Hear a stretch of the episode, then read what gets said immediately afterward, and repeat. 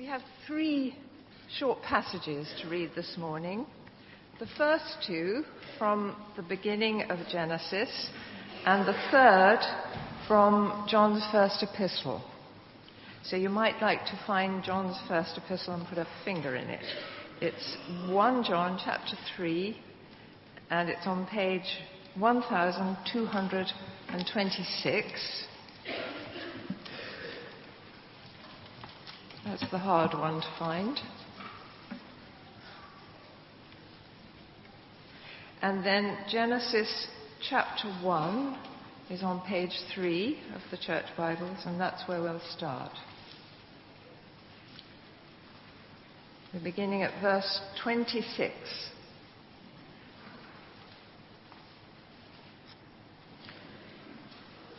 Then God said, let us make mankind in our image, in our likeness, so that they may rule over the fish in the sea and the birds in the air, over the livestock and all the wild animals, and over all the creatures that move along the ground.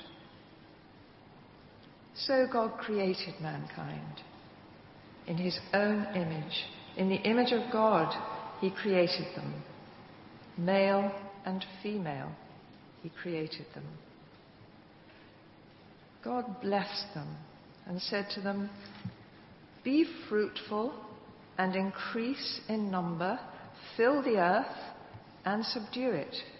Rule over the fish in the sea and the birds in the sky, and over the fish in the sea and the birds in the sky, and over every living creature that moves on the ground. And now, chapter 2, verse 19.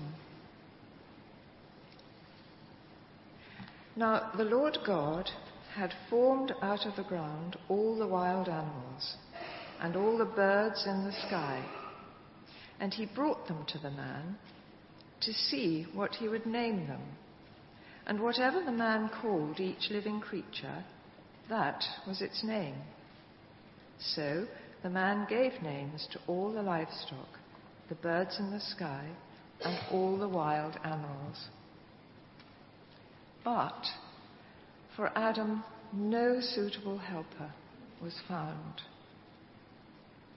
So the Lord God created, caused the man to fall into a deep sleep. And while he was sleeping, he took one of the man's ribs and then closed up the place with flesh. Then the Lord God made a woman from the rib he had taken out of the man, and he brought her to the man. And the man said, This now is bone of my bones and flesh of my flesh. She shall be called woman, for she was taken out of man.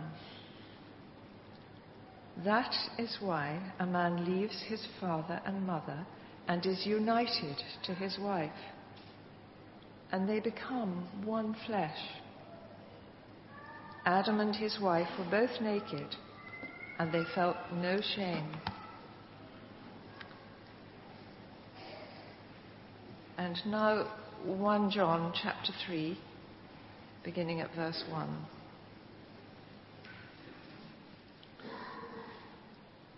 See what great love the Father has lavished on us, that we should be called children of God. And that is what we are. The reason the world doesn't know us is that it didn't know Him. Dear friends, now we are children of God, and what we will be has not yet been made known. But we know that when Christ appears, we shall be like him, for we shall see him as he is. All who have this hope in him purify themselves just as he is pure.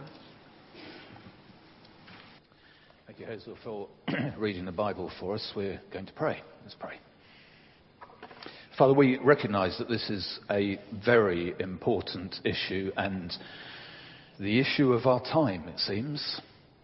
Who am I? And how do I know? And who should decide anyway? And we pray, Lord, that as we turn to the Bible now, you'd help us to understand uh, what your word says for Jesus' sake. Amen. Well, a vicar friend of mine was boarding his flight, and as he found his seat, uh, there was a woman in the seat next door, and as he sat down, she offered him a hand, and she said to him, Hi, I'm Jean, I'm gay. How would you respond? I mean, how would have I have responded? Hello, I'm Phil, I'm straight? Or, hello, I'm Phil, I'm a Kentish man, I'm a husband, a dad, a geographer, a vicar, and I like mountains. What do you say? And it raises the issue, doesn't it? Uh, who are you? And our title in this first, in our little series on identity, Who Am I? It's a very big question. Who am I? Who am I? And it affects all sorts of things. It affects, for instance, ethics. It affects human rights, our understanding of who we are. It affects sexuality and all sorts of things flowing from that. It affects economics, the definition of the family. It affects how we see other people, how we should therefore treat other people. What is a human being? The New York Times magazine has called 2015 the year we obsessed over identity. And it hasn't stopped. So in December 2015, uh, a trans father of seven left his wife and family in Toronto to start a new life as a six year old girl. A few months earlier, Rachel Dolezal, 37 year old white civil rights activist, was accused by her parents of falsely portraying uh, herself as black. And yet she continued to insist that she still identified as black. Who am I? How do I decide? How do I know? Now, I'm not saying these things uh, in order to uh, belittle uh, these folks at all, but just to illustrate the situation. As a 20 year old Norwegian woman uh, claiming the sensory powers of a cat, then began claiming that she had been born in the wrong species. So, are we at liberty to decide our gender? Are we at liberty to decide who we are on the broader scale? Are we at liberty to decide what species we are? It's a very big issue. And it seems to me uh, a classic example of what Archbishop Thomas Cranmer said 500 odd years ago. He said this What the heart loves, the will chooses, and the mind justifies. So who are you? Who am I?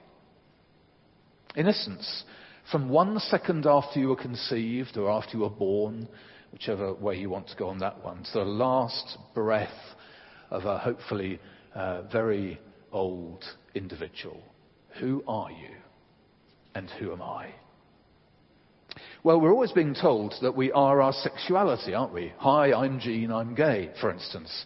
Uh, in other words, your sexual feelings define you. They are you at the most you. Uh, and if you feel different tomorrow, you can change the way you are. But if your sexuality, and then flowing on from that, your sexual fulfillment is absolutely vital to you, then what happens is that life without sexual satisfaction ends up being described and thought of as a life that's not really worth living. And that you can't possibly flourish or be fulfilled without sex. Do you think that's really true? I don't for one moment. Does that mean that Jesus was unfulfilled? Does it mean that Jesus was subhuman in some way because he never had sex? So this all gets to the very core of what we believe, doesn't it? And to say you are your sexuality, I think, is a woefully inadequate way of accounting to what it means to be human. It's not just that. There's a guy called Sam Doherty who in 2017 was the editor uh, of a book which was taking a chapter from John Stott's book a number of years ago issues, in, in, which was uh, a book on uh, uh issues in, in um, what's it called? Anyway, it's a John Stott book about issues in the world today, and uh, it's taken the one on same-sex relationships. And Sam Doherty, who's himself gay, edited that chapter, and it's been republished. And he wrote in his introduction and said, "It was clear that my identity is in Christ and not my sexuality." That my sexuality was no more fallen than anyone else's, that I am made in the image of God, and that my sexuality does not undermine that, and that sex is not necessary for fulfillment. So, how do we know what it means to be human? How can we know for sure who we are? Can we know? Or do we just make up our own minds? Like Germaine Greer said in The Female Eunuch in 1986, she wrote this Human beings have an inalienable, inalienable right to invent themselves. Do we believe that? Well, we need to be sensitive. We must be non judgmental. But I want to say, Germaine, I'm afraid I disagree completely. Because I believe there's a better way, a much better way. And we're just not at liberty to define ourselves or to change the definition of ourselves. We're not plastic or liquid. We can't say, I am this today and something else tomorrow and something else on Tuesday and so on. And how do we know? Why do we say that? Well, we say that because the Bible describes to us quite clearly that God has decided what human beings are and how we should describe ourselves. God actually has given us the answer to the lady in the plane seat.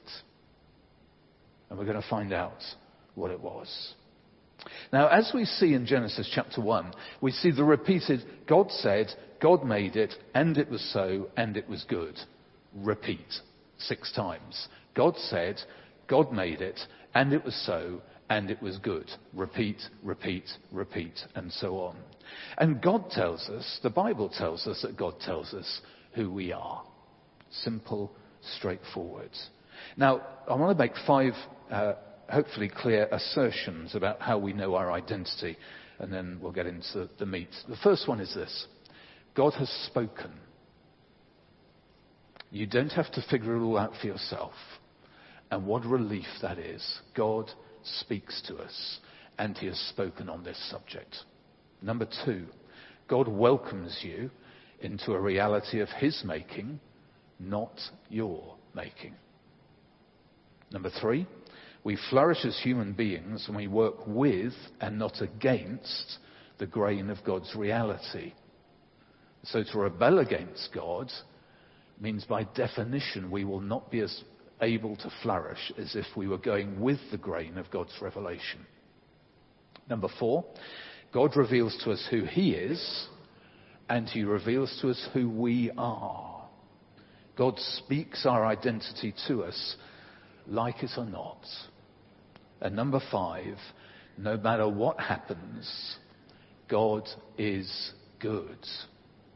Very good. And I might add a sixth.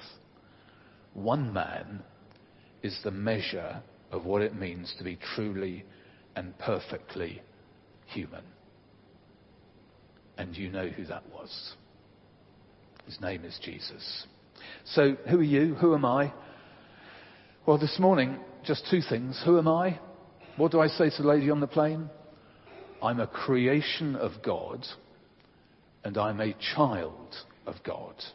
Simple, profound, and I believe a, quite a good answer to Jean on the plane. Hello, I'm gay. Hello, I'm Phil. I'm a child of God, and I, but well, I would say I'm a creation of God, and I'm a child of God.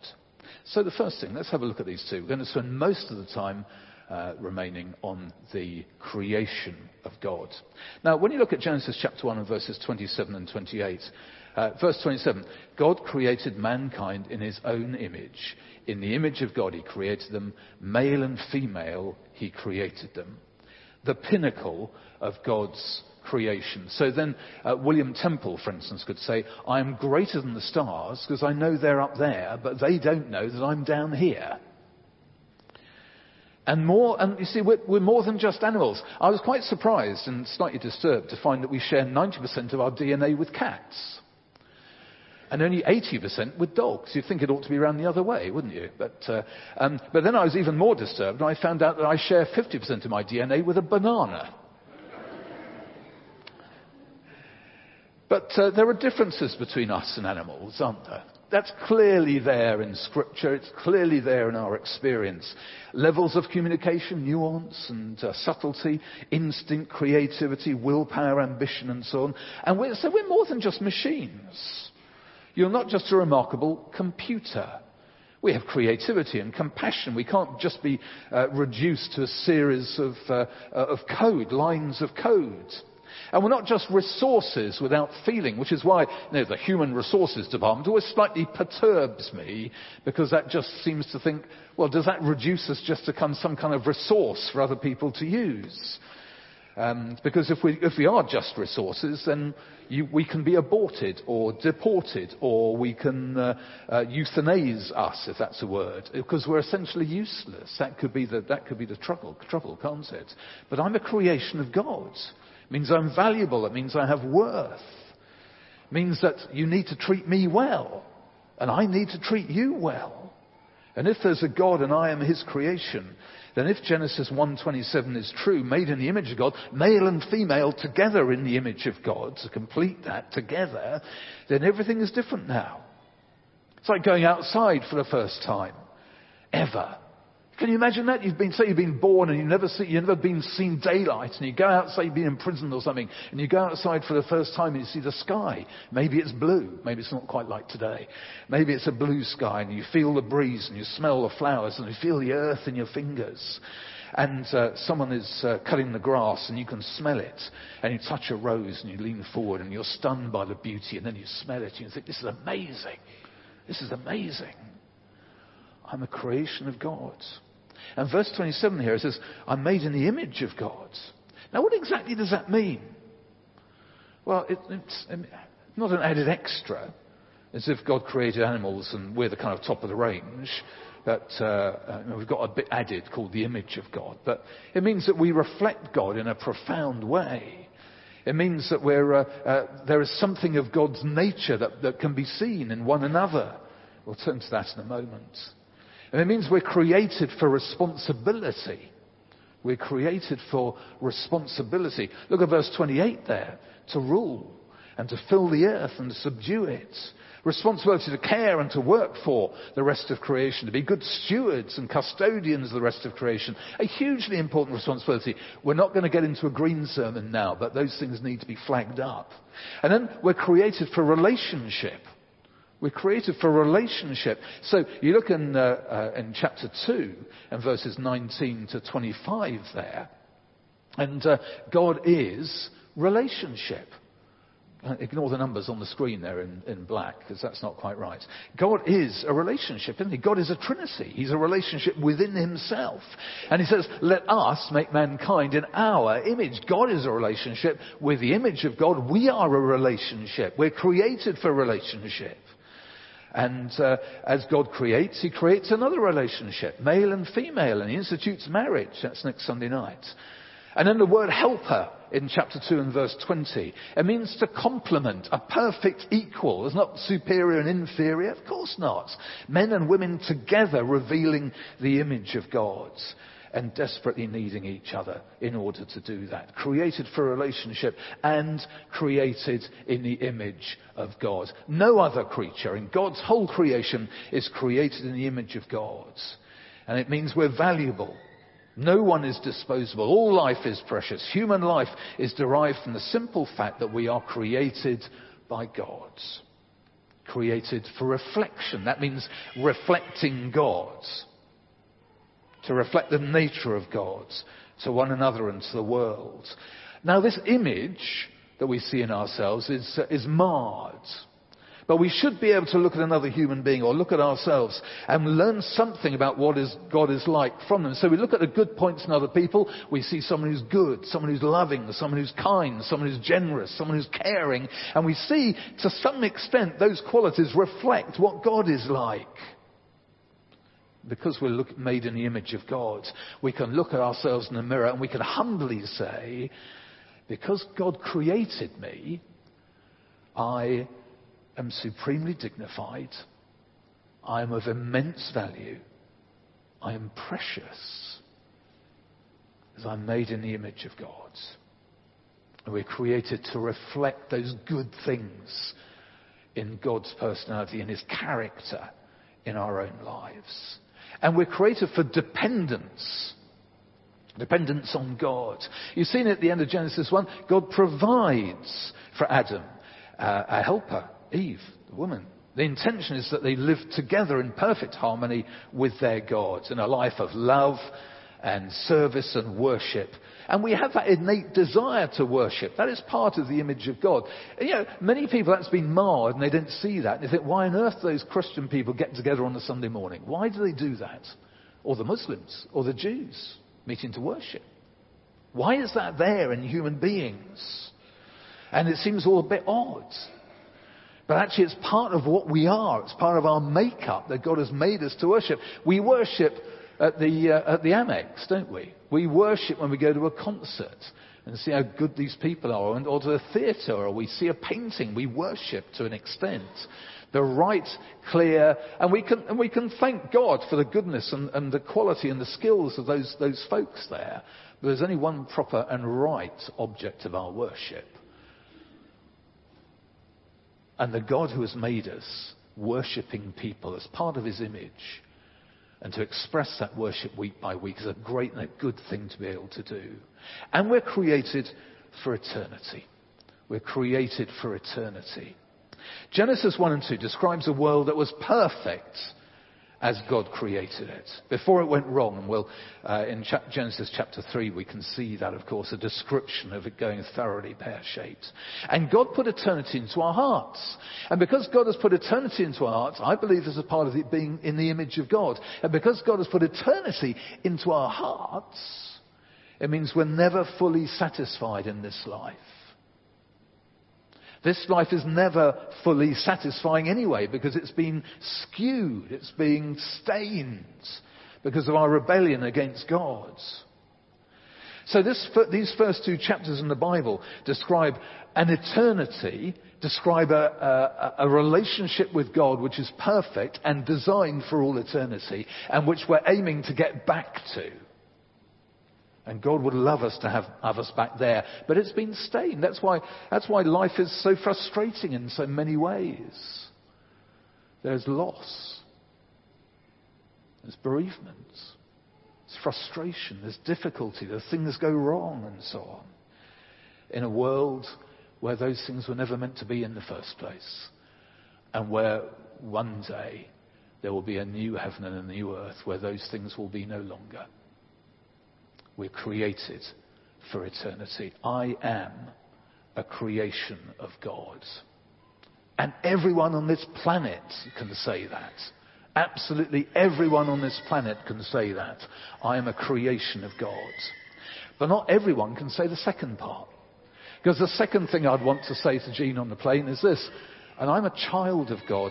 And uh, if you want to just turn over to 1 John chapter 3, page 1226. We're just going to spend a little time on this. Everyone is a creation of God. Not everyone is a child of God. This is what everyone is designed for. Two types of people in the world. And there's a binary. There are lots of binaries. Marmite, some like it, some hate it. That's a binary. Socks in bed, no socks in bed. That's a binary. Um, male, female, that's a binary. Uh, black and white. Christian believer, unbeliever which is actually the most important distinction in the world.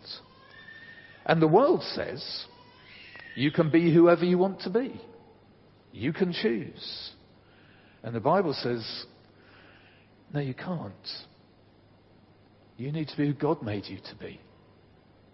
You really need to be who God made you to be. If you're a Christian, He made you to be a child of God. That is someone who's put their faith in Jesus Christ, who's started following Jesus Christ. And when you put your faith in Jesus, you get born again. You become a child of God. And if you're a Christian, that's what you are. That is part of your identity. I'm a child of God. So you can, if you're a Christian, you can look yourself in the mirror. You can do it tonight, tomorrow morning. Doing your hair, you can look yourself in the mirror and you can say, I'm a creation of God and I'm a child of God. That's who I am. Because God says that's who I am. And I'm not at liberty to change that, to change who I am. And if I'm a child of God, there are two lovely things here that 1 John 3 talks about. It talks about us being loved for all eternity. Look at verse 1. See the great love the Father has lavished on us. That, that looks to me like someone's dishing out lunch and they're giving you huge, wonderful portions. You've got roast lunch later on, those roast potatoes cooked to perfection, the roast beef or whatever it is, just right with the juices running out.